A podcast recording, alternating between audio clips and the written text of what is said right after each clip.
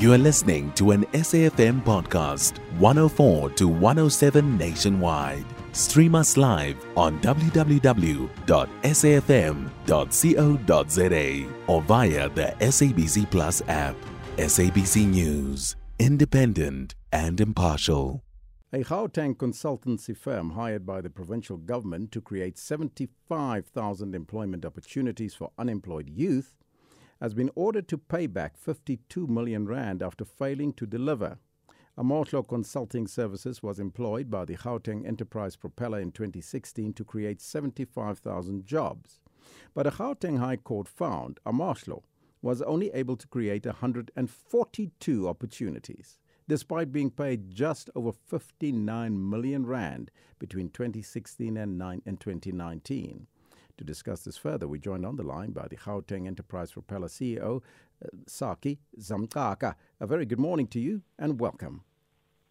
Uh, good morning, Elvis. Thank you. Mrs. Zamxaka, none of the 75,000 jobs were delivered by Amahlo Consulting despite being paid about 59 million rand. But why has the company not paid back that money almost five years later?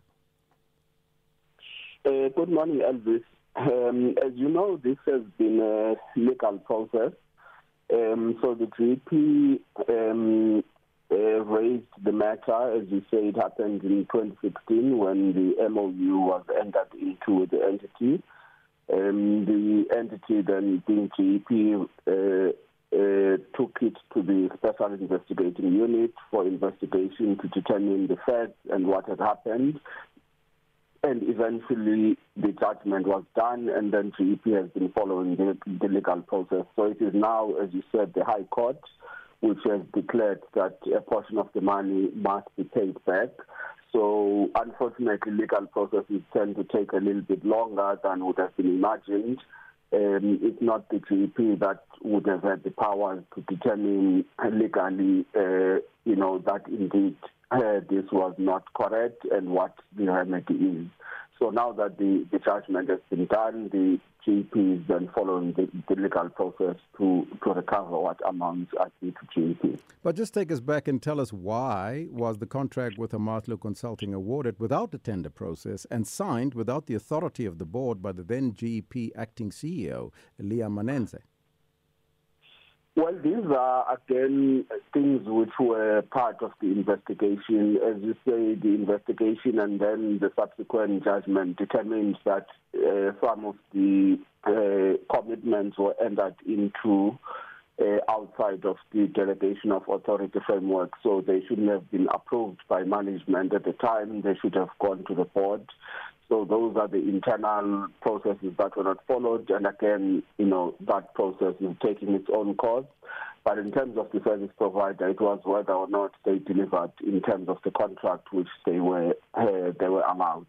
So again, as I'm saying, these are matters which happened 2016, where most of us were not there, so we don't know what the intentional motive may have been but we know what the outcomes are, and and these are things which were raised by GEP itself. So it were not outside entities that uh, realized that there may not have been internal processes that are being followed. So it was really an internal governance process that picked up what were the shortcomings and then the matter was taken to its logical conclusion. So it's now at the end where the money that due would then be recovered as determined by the court.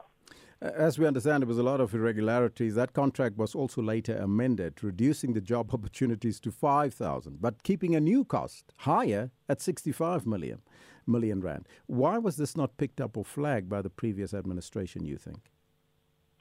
Well, it was uh, uh, actually, well, I wouldn't say administration. It was actually picked up by the GEP itself because the board uh, at the time, which um, was playing the oversight when the matters came to the attention. It was them who, re- who referred it to the special investigating unit. So it's not as though these were things uh, picked up by third parties. It was the institution itself through internal audit that had picked up, picked up that there may be irregularities. They were investigated and then subsequently referred to the special investigating unit. So the, the internal systems themselves did pick up that there was an issue. It was not something that uh, you know came through a third party. Mm-hmm. Now, the company or the court has determined that the company must now pay back the 52 million rand. Uh, when are you expecting them to pay it back, and do you anticipate any resistance? There is an appeal uh, which is going to be heard now in February. Uh, then, depending on the outcome of the appeal, the appeal will then uh, determine whether indeed the money is due to us or not. Then once that is agreed to, uh, we will then uh, invoice the parties involved the amount proceed, which would be, you know, you invoice the uh, goes to try and recover. So it be uh, the outcome of the appeal. And as soon as Marshall Consulting with you as the Gauteng Enterprise, uh, the number that you mentioned, which was under 200, um, uh, so that's what we were able to verify based also on the information that they submitted. But as I said, all of these are matters which are now going through the appeal. So we'll then hear what the outcome of the appeal and, and whether there is new information that, that comes out of it. And once then the, the final decision is, is made by the courts, we'll then uh, uh, act accordingly. I thank you so much for your time and all the best of luck recovering that money. That was the Gauteng Enterprise Propeller CEO, uh, Propeller rather CEO Saki Zamxaka. You can find SAFM Current Affairs on 104 to 107 nationwide. Our podcasts are available for download on all our digital platforms. SAFM, leading the conversation.